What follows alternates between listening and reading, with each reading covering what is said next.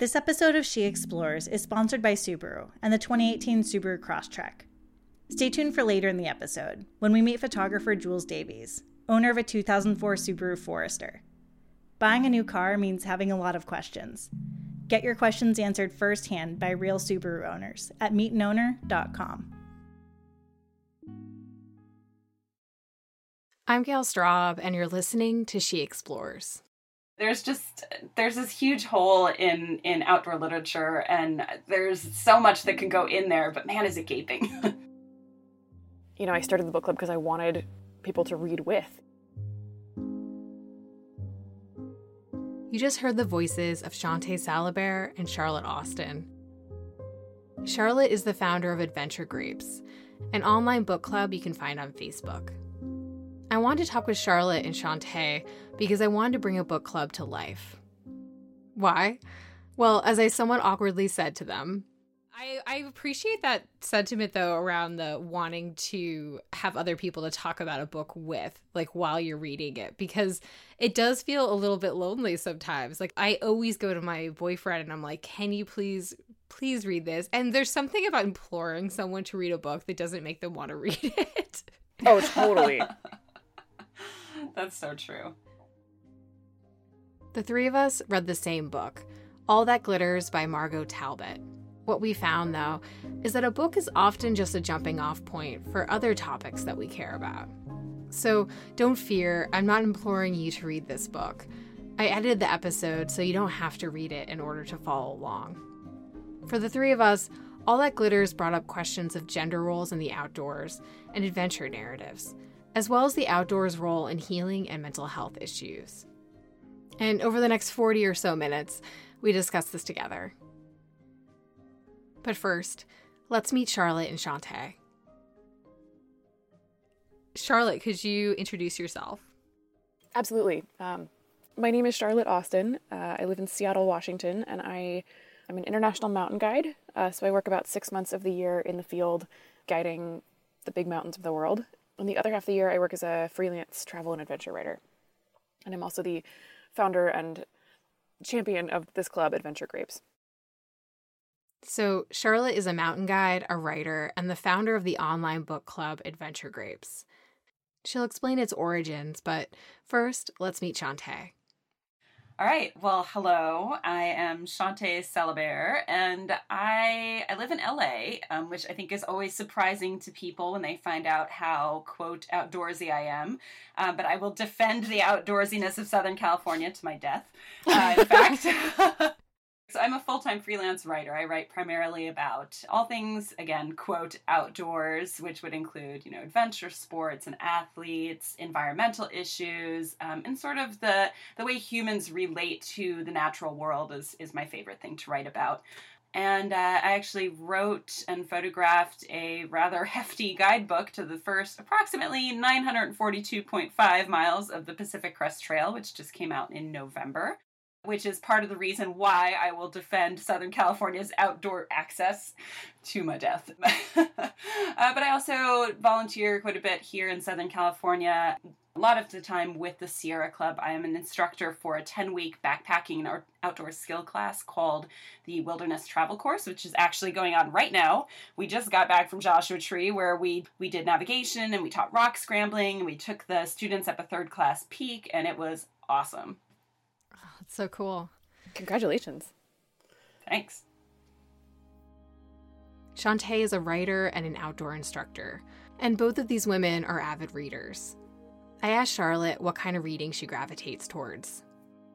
Man, you know, when I started climbing and guiding and really getting into the outdoors, I, of course, did that thing where you devour all the books by, you know, I read like Steph Davis High Infatuation and Bree Loewen's Pickets and Dead Men. And I really went deep into that sort of in my early 20s, that sort of women mountain um, reading. And then, honestly, for a lot of the last decade, I got a little bit disillusioned with that. First of all, I wasn't able to find voices that I really, um, or it was hard. I shouldn't say I wasn't able to, but it was hard to find voices that talked about mountains in the way that they felt to me, the role they were playing for my life and my work and my career. And honestly, you know, when you're living and working in the mountains six, eight, nine months a year, you don't necessarily want to be reading about those things on your off time. So for a while, I started the pendulum swung the other way, and I went into like you know serial killer fiction. I don't know, fun stuff like that. don't knock it. Uh, um, and so I, I started wanted to get back into it, particularly because I'm writing a lot about mountains, and so I wanted to engage in that literary community more and have a finger more on the pulse of the kinds of stories that are being told. It was really hard for me to find books with a particularly female narrative involving the outdoors that weren't sort of the Cheryl Strayed narrative, right? And she's fine, but I'm I'm pretty tired of the language of, you know, I was broken, so I went and did something hard, and now I'm whole. A quick note here Charlotte is referring to Cheryl Strayed's now famous book, Wild, in which she hikes a portion of the PCT after a turbulent period in her 20s. On a personal level, I loved Wild for its honest writing, and it's a treasured book by many. In the context of this conversation, think of it as an archetype that had a cascade effect on other through hiking and outdoor memoirs. Like that narrative is uniquely female and it's uniquely I don't want to say passive because that's judgy, but it's it's very it's one specific narrative and I think that there's a huge void in those stories for other kinds of stories about women outside. So I was invited to join a different Facebook reading group called Novel Grapes, which was started by a woman named Jackie Carr. And it's a cool group, but it's like more self help focused. And so I wanted sort of a more adventurous group. And so I, I was like, asked some friends, I was like, hey, do you guys want to like drink wine and read about adventure? And they were like, yeah. And um, so it sort of mushroomed, and now there's a whole bunch of people doing it. So. Adventure Grapes has over 1,200 members in its Facebook group. Every month, Charlotte chooses a different book and often has a guest moderator field questions. For February, the book was All That Glitters, and the moderator was Shawnté. It's become an active community where people all read and discover the same adventure book and discuss themes, which means you always know there's someone reading along with you. And it's a lot of fun. You know, it's hard to look at mountaineering literature, and particularly American mountaineering literature, without to me, understanding sort of the language of conquest that has come with our tradition. The language of conquest and mountaineering and adventure literature came up quickly in our conversation. And I should say that language came up in the adventure narrative context. And for the purposes of this conversation, we talk about it as such. Of course, its origins lie in military conquest and bring to mind violence and subjugation and colonialism. All the more reason for us to want to move beyond that language in the books that we read. But I'm getting ahead of our conversation here. Charlotte and Shawnté have a unique perspective as mountaineering and outdoor guides. Here's Charlotte. American mountaineering is very, for the last, I don't know, 150 years, you know, we're going to go out and we're going to conquer the mountain, we're going to tame the wilderness, right? And I find that really artificial. You know, until the Industrial Revolution, we were all outside all the time. and then the Industrial Revolution happened and we were all inside, and it became sort of this higher class pursuit, you know, for the elite to go outside and do the sort of Roosevelt, we're going to recreate outside and get our fresh air. You know, you look at American climbing and American relationships to wilderness, and there's always these, the language is like, we're going to tame it, we're going to conquer it, we're going to plant our flag on the top. When I'm guiding, I hear people say sometimes, like, we're going to tap this bitch, we're going to, like, wrestle her into submission. I just find that really artificial. I mean, who's who's conquering a mountain?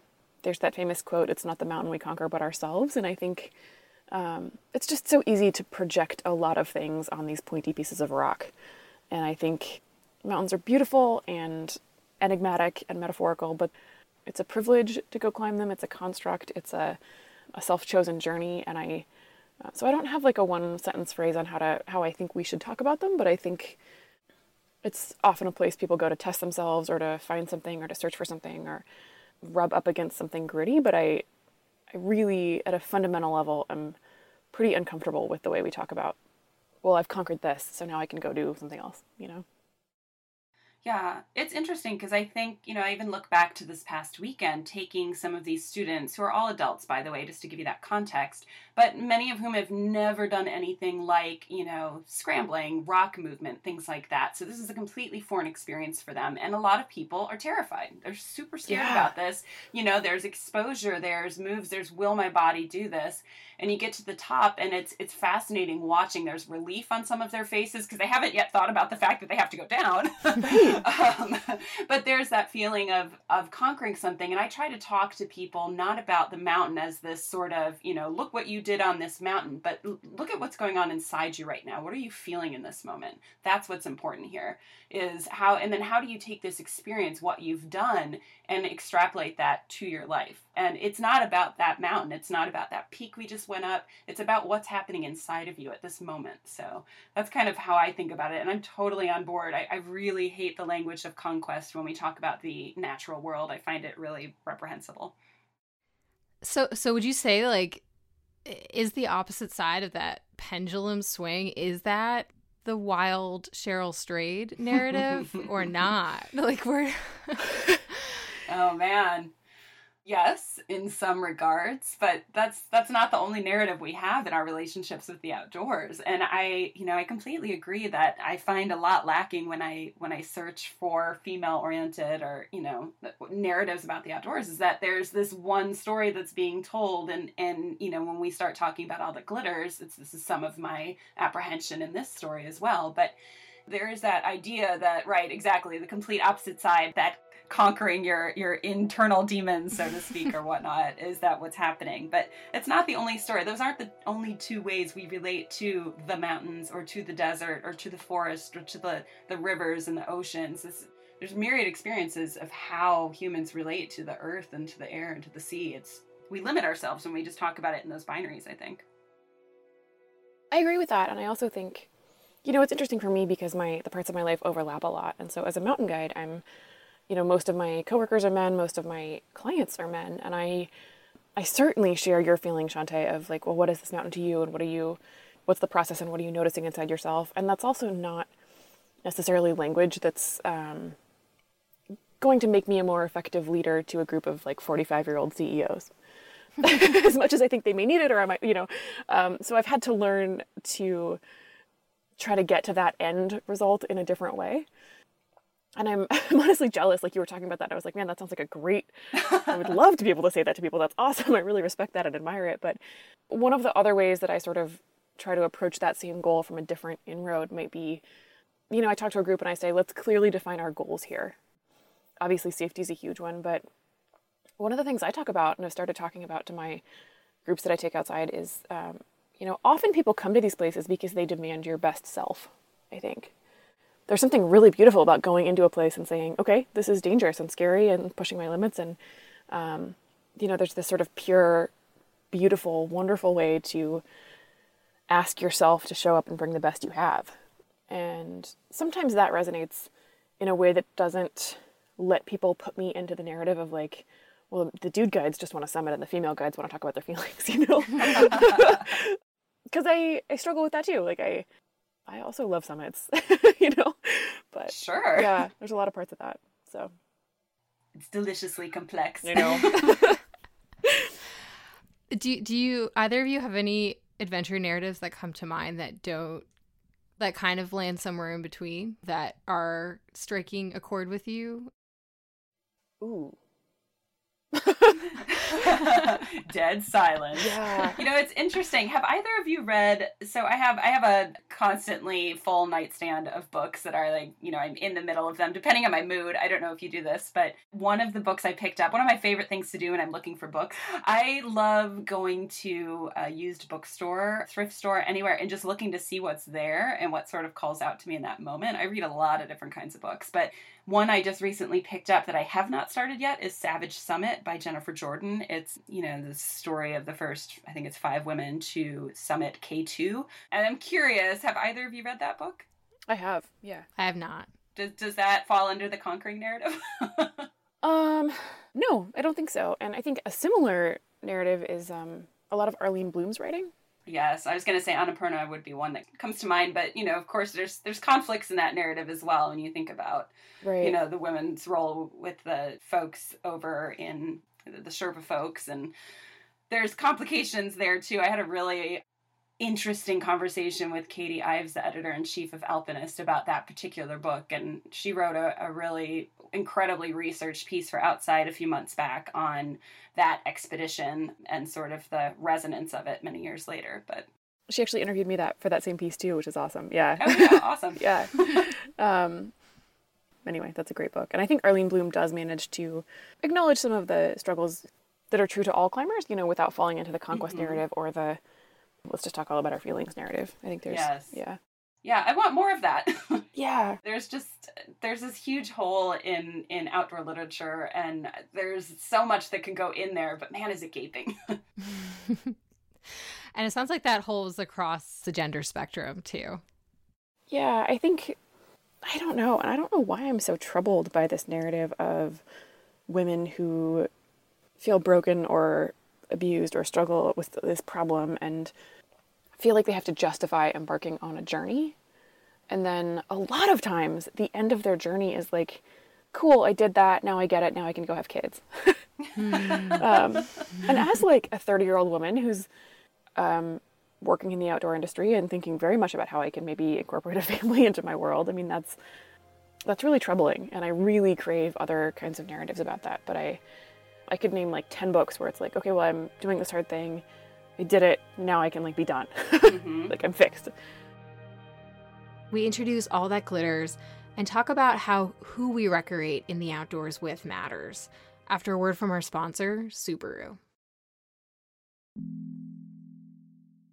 This episode of She Explores is sponsored by Subaru and the 2018 Subaru Crosstrek. Jules Davies is a professional photographer and Subaru owner. Recently, Jules recounted a photo shoot she drove to in Yosemite where things didn't go quite as planned. We were planning on backpacking for six days. we get to the trailhead pretty late, and we get our bags packed, and you have to have bear canisters in Yosemite. So our bags were way too heavy and overpacked, and we were staring up at this ominous snow cloud. It was going to be the first snow of the year in Yosemite. And we're standing at the trailhead saying, hmm, what if, just a thought, what if we go to the hot springs just outside of Yosemite and we come back in two days when the snow passes and we backpack then? We just went with the flow. We put our packs in the car and we drove out to Wild Willy's hot springs. It just feels like an adventure car. You look at it and you're like, yep, that person goes places and they fill it up with stuff and they sleep outside. It's a lifestyle.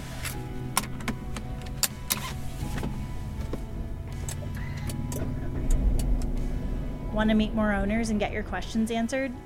Head to meetanowner.com. Um, all right, All the Glitters by Margo Talbot. a book report by Shawnté. Um, so what we have here, it's a pretty slim volume. It's uh, I read this thing very very quickly, and it's the story of Margo who grows up in Canada. She's got from a very young age sort of a fractured relationship with her family. She finds substances quite early on. She also finds, from what I can tell, the comforts that having a physical relationship with a man provide her. And that's a theme that kind of comes up over and over and over in the book. But her substance abuse gets her to a point where, you know, she runs afoul of the law and there's drug dealing and international smuggling and all this stuff happening. But during all of this, she sort of reaches this connection with the outdoors through kind of what, what really is born out of this experience in Jasper, where she goes ice climbing for the first time. And she draws a lot of parallels, and, you know, I'm sure we'll get into some of this, but her, her language is very precise in how she talks about her inner state during all of this. And she draws a lot of parallels to how she feels outdoors versus how she's felt in other times in her life. And then suddenly she is an amazing climber, and suddenly she's doing well. That was the book. Yeah. Um it's it's tough to know where to start in talking about it. Um I mean I think I guess the easy place to start is her childhood. A little more information for you here. Margo's mom actively preferred her brothers over her sisters, and Margo and her two sisters were neglected as a result. Reading this made us think about both gender roles and families and how a lack of role models can follow us throughout our lives. Well, yeah. One of the things I noticed early on in the book is that Margo kind of references, she references specifically, um, the thing that she really references is this piece in a magazine about Katharine Hepburn and how Katharine Hepburn sort of wished to have the freedom that she would have living as a man. And of course, if you're familiar with Katharine Hepburn, you know, she wore pantsuits is a very specific statement and things like that. But then you look at some of the things that Margo does. She becomes, uh, she works in construction, she does trail crew work, she drinks very heavily, things like this. Some of these things might be seen as stereotypically male behaviors. But she talks about this experience of masculinity as one being parallel to being having freedom. And it really struck me, and I wondered if it was a generational thing, because um, I, I think Margo is a bit older than all of us on this call. And I wonder if that's something that, you know, because there were not female role models that did many of the things that she aspired to, that she figured, all right, well, women are kind of stuck in these roles, but look at men, they can kind of do whatever they want. I want that. So it was just interesting to me how she drew that parallel between masculinity and freedom mm-hmm. and didn't see that as an option to pursue femininity and freedom or being a woman and feeling free. And, you know, I was just curious how that, you know, played out throughout the narrative and throughout her life. I wonder, you know, part of me almost wonders like, does she still look at that now and identify with that? Or does she now realize that, you know, that sort of freedom is not gender specific? Yeah, I, I also wondered reading it whether that really directly related to the way her mother treated her. And I also wondered I, I wondered why her mother treated her that way. Like why her mother was so preferential to the boys. I mean, I have a hard time imagining a situation where the mother would treat her this way if there wasn't abuse or mental illness or some combination of both, mm. right? Mm-hmm. Um, I mean, I think the third possibility is that she's just really unkind or really cruel and I I would almost I don't know, maybe sort of almost lump that in with a form of mental illness. I'm super unqualified to talk about that. I don't yeah, wanna, yeah. don't want to go too deep into that. But I I see, you know, a lot of the time I think men are taught from a really young age that they have autonomy over their bodies. Mm. Their bodies are theirs, the consequences of their decisions are theirs. It's a much purer and much much more direct relationship with their bodies. Mm-hmm. And I see this in the way men and women are outside all the time. You know, men are taught to use their bodies as tools first and foremost. Men are taught to take up space physically. You know, men are taught to, well, I don't know. I don't want to cheapen the complications of that relationship either, but I, I, I shouldn't compare. I think women have complicated relationships with their bodies, and I, um, I frequently see women who are discovering the outdoors for the first time having to really reevaluate their relationship with their bodies. Mm. And for a lot of people, that's sort of an act of you know reclaiming. And so I, I was not surprised to see that Margo, as the narrator here, didn't feel like she had control over her situation. You know, in the outdoors is a place where you have direct control over your situation. It definitely makes a lot of sense. I mean, it makes me think about some of our thoughts and some of the comments in the Facebook group. People really did corroborate that feeling of, or their own experience of the men introducing them to outdoor mm-hmm. spaces. Mm-hmm. And someone introducing you to something new comes with like a level of confidence and a confidence in like what your body can do. Well, it's interesting. Like, I think back, and again, my experience, quote, guiding or leading people outdoors is very different from Charlotte's. She's, you know, I'm a volunteer. I do mostly backpacking, you know, off trail, maybe third class. But the experience of watching people doubt themselves, it is absolutely 100% in my experience doing this has always it's always women.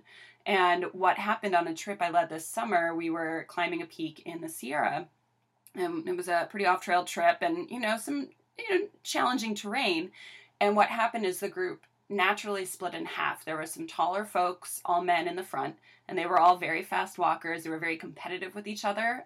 And in the back it was mostly women and many of them hap- just happened to be shorter women and one of the women came up to me during the trip and she said, You know, I just don't know if backpacking is for me. Look how slow I am. And I said, You're not slow at all. You're walking a pace that's correct for you. You're doing what your body wants to do. Are you, you know, not thinking about your pace? Are you enjoying being out here? Do you like the feeling of your body moving in this space? Like, you know, don't compare yourself to the, the other half of the group up there that's taller, faster, more competitive.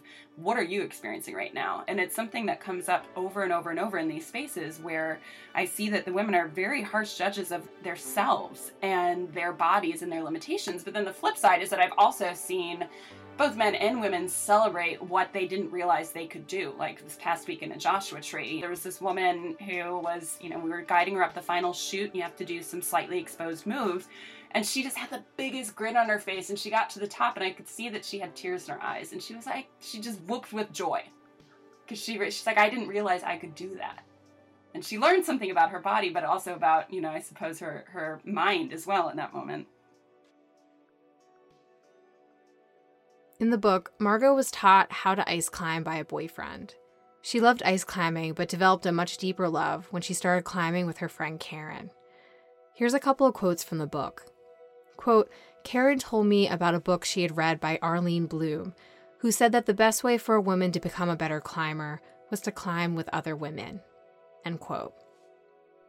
A few paragraphs later, Margo writes after receiving praise from Karen, quote, I was pleased and surprised because I had never been complimented on my ice climbing before. I felt supported, as if my lead meant as much to Karen as her own would have. Unquote. Margo felt a feeling of relief climbing with another woman. I was curious whether Charlotte and Shawnté's experiences were similar, especially guiding groups. Have you either of you guided all all female or all like women trips? Yes. Yes, I have. Do you, do you notice like a difference in the way people interact? A difference that might corroborate what Margo says in the book about her experiences with Karen? Mm-hmm. Yes.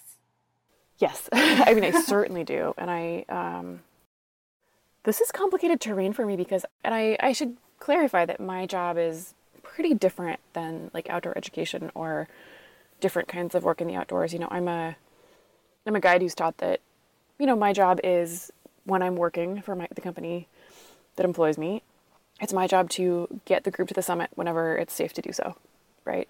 Mm-hmm. And often that's easier than sort of like holding space for and having the conversations around some of the deeper stuff that comes up in all women's groups. Yeah. And I feel like a bad feminist for saying that, but it's true because it's really important, valuable work and it's also it's different than just trying to line things up to get a group to the summit safely, but you know, holding space and sort of trying to create an opportunity for people to really dig deeply into those things is it takes a much different kind of energy for me. And it's awesome. And I think it's probably more important. It is more important, I think. Holding space for that conversation is also time consuming if, if you're thinking in terms of safety, right? Totally. Yeah. And I, I mean, I, I'm already like making disclaimers on that statement because I, I work with you know a huge number of women who just crush it and who naturally just come into these situations and are super well prepared and are honest about their abilities with themselves and with me and with the group and you know, have these more emotional discoveries along the way. Certainly, if you have a group of women, there's a lot more verbal processing that happens, and that's mm-hmm. beautiful and super important. And I mean, it's wonderful to be a part of, but it's it is it's much more time consuming and and tiring in a different way. It's true, but and you know, and it's interesting, and I don't think you have to place judgment on how you feel about that. I've co-led an all-women group to summit a 13,000 foot peak in the Sierra, and it was a very different, ex- you know, experience than this summer where I was one of two women leading a group of men, all men, up to a summit. Both of the experiences were absolutely fantastic. I had a wonderful time during both experiences, but they were very different in many ways. It doesn't mean I didn't process things with some of the men that I was out there with. Some of them wanted to process some things, but it was a different kind of processing.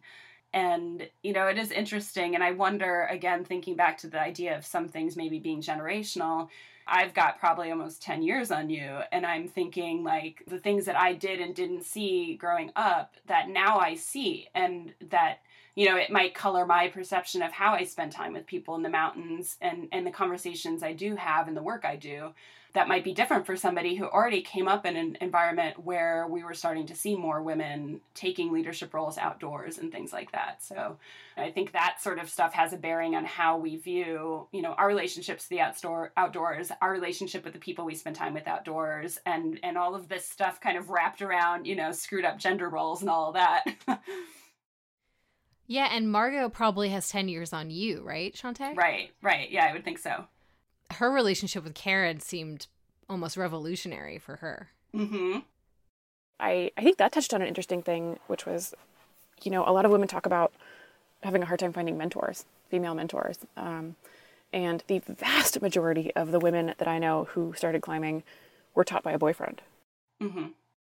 So, yeah, I think most women also I know who are, are good remember the first time they were in an equal partnership, you know, where they were expected to take half the leads and make half the decisions and sort of own half the consequences of anything. And so, I mean, I, I loved reading about that friendship, and I also was totally unsurprised by it. Mm-hmm.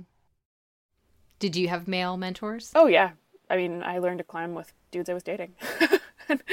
um, I also didn't necessarily seek out female climbing partners early on. I don't want to poo poo like climbing with somebody you're dating. That's really fun and it's pretty natural. You know, there's a lot of trips involved, a lot of it's really engrossing and committing. And it's a naturally intimate relationship, right? I think there's a reason a lot of people end up romantic with their climbing partners, but I I certainly think I would have progressed faster and in a more honestly a healthier way if I had known or had the self awareness to seek out female climbing partners earlier. Why do you say healthier? Um, you know, I was I was young. I was like in my late teens and early twenties, and I was, you know, there's a natural sort of deference to somebody you're dating who happens to be really good at a dangerous sport. mm-hmm. um, and I, you know, you don't learn as fast if somebody else is making all the hard calls. Um, mm and you're able to go climb harder things because you've got a rope gun, but you're also not just getting up a hard route is pretty different than taking full ownership or a full 50% of ownership of a more moderate route, right? Those are different experiences. Yeah, and and Margo was when you said differ- deferential, it made me think about her and like her like almost seemed like almost like verbally abusive relationship that she had with that guy that taught her how to climb. Mm-hmm. Oh yeah. I really struggled with the way she talked about relationships in this book. Yes, yes. Mm. Yeah, do you think she was mirroring some of what she experienced as a kid? Well, I think a lot of us do, don't we? You know, whether we're conscious of it or not at the time, I think a lot of, you know, the there's that old, you know, saying that, you know, women date their fathers, men date their mothers but I also think there's something deeper to, you know, that the way we learn relationships as a child. Now, you know, and I, I used to be a social worker, so if I start getting too like nerdy on all this stuff, please stop me. But, you know, there's, you know, our childhoods follow us for the rest of our lives, for better or worse. And the, you know, the more we learn to integrate that into who we are as a whole person and accept the things and incorporate that into how we see the world now in healthy ways, um, you know, the better off we are. But, you know, there's no doubt that the way you learn relationships from your parents, from the adults around you, from your siblings, from those first relationships, whenever you start dating or whatever you view dating as, that stuff is going to color how you interact. It's going to color your self worth and what you expect out of people. And so, if she has this relationship with her mother where she's used to being put down, she's used to being forgotten, to being not appreciated, not shown uh, physical manifestations of love, then she is going to be seeking that same relationship, whether she's aware of it or not, in the relationship she chooses romantically. You know, it just all manifests. And, you know, it sounds like maybe she's way more aware of that now through all of her, you know, therapy experiences and choosing a different partner. But it just kept, it kept being repeated over and over. And it's like that friend you have that keeps going back to the person who's hurting them. And you're mm-hmm. like, can't you see it? Can't you see it? And you get the sense through the book that she just couldn't see it. The parallels between the book Pure Land by Annette McGivney, who I interviewed in the last episode of She Explores, and All That Glitters were pretty glaring. I read the two books back to back. Since we covered repressed memories and childhood trauma in the last episode, I don't want to spend a lot of time on it here. But just like Annette, Margo was manifesting a lot of the trauma that she didn't remember experiencing in her daily behavior. It wasn't until she remembered the trauma that she was able to work through it and move forward in her life. One of the ways Margo coped was through substance abuse and then climbing.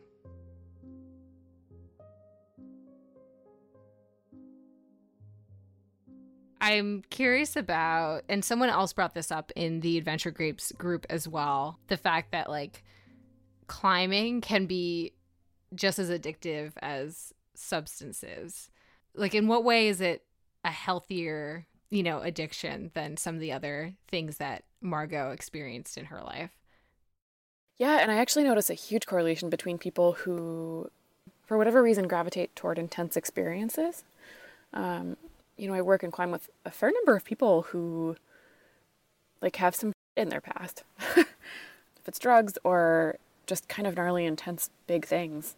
And i think one of the kinder ways to think about that is that intense people are drawn to intense things, right? Gritty, real, visceral, unvarnished, honest, adrenaline and climbing is I mean, who are we to say it's healthier? it's not necessarily mm. safer. It's not necessarily easier on your friends and family, but um, it's certainly more societally acceptable.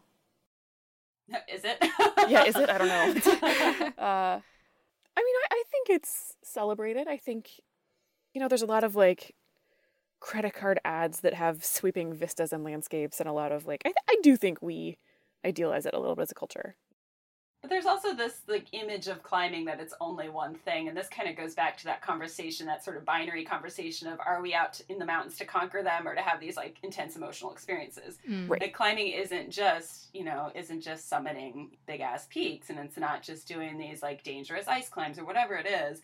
There's so many different like layers to what climbing is for people. Some people never ever strap on a harness because all they do is boulder some people are only ever gonna, you know, climbing's huge down in Southern California, but you wouldn't know it because people don't talk about sort of the local crags that we climb on here all the time. Um, because that's not sexy. It's not it's not exciting for the outside world, I guess. But for us, it's like, hey, cool, we have this thing right here. We don't have to go to a gym. You know, yeah, there's some graffiti or whatever, but this is this is our joint.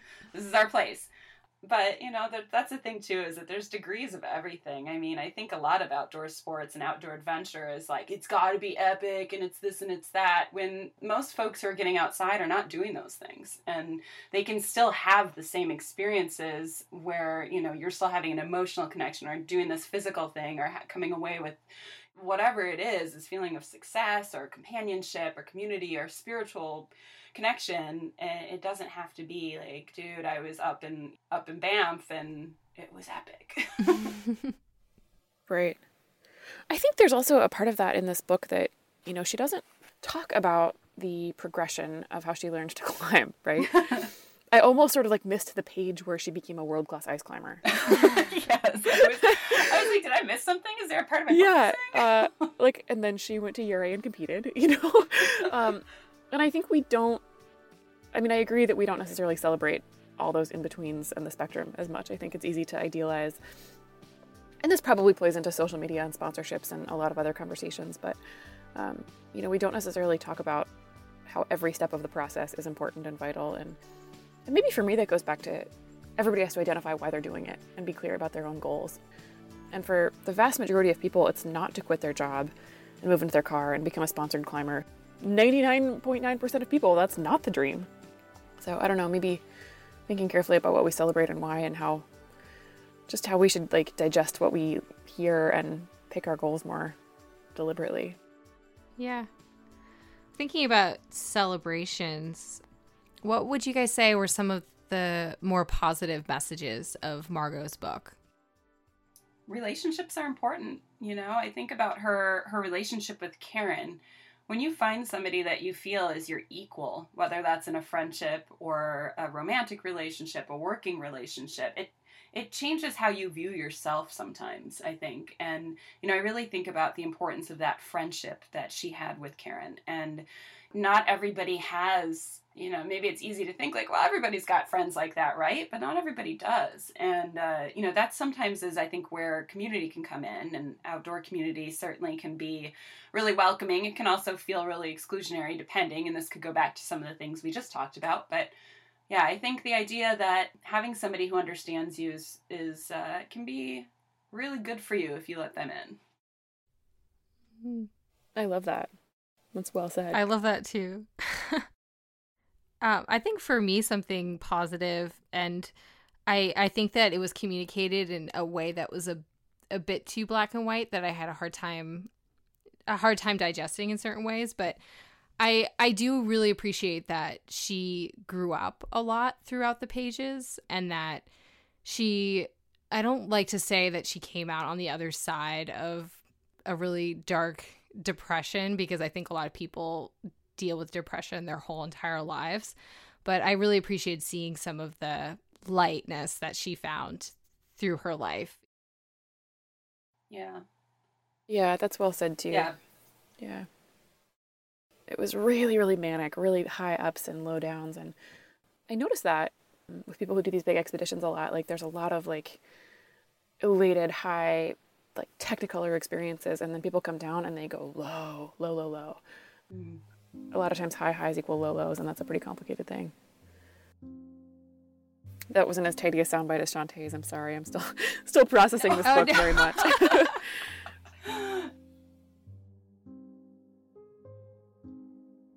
On our theme of balance, I want to leave you with a thought Shawnté had about how time in the outdoors isn't a panacea. Of course, there's science now that tells us that the outdoors is good for us. We all pretty much knew that intrinsically, but okay, there's science to back it up. But the outdoors is not ever going to be a cure all. It's not, you don't go climbing, you don't suddenly become a world class ice climber and all your problems vaporize. It's not how it works. What it can help you do is have this box of tools that you can go to and that you can use to, you know, to wade through these these things that are happening in your life or that are, are going through your mind or that you're feeling in your heart. And you know, but it's never going to cure anything. You don't go out there and, and live in a van and think that life is going to be better. You don't go climb all of these beautiful ice cliffs and, and think all your problems are going to go away. And but I do think that's important for people to come away with and realize that there's no judgment if you do also use traditional or western medicine there's no judgment if you know you go out there and you don't come back feeling like suddenly i'm perfect because that's that's not really what happens to people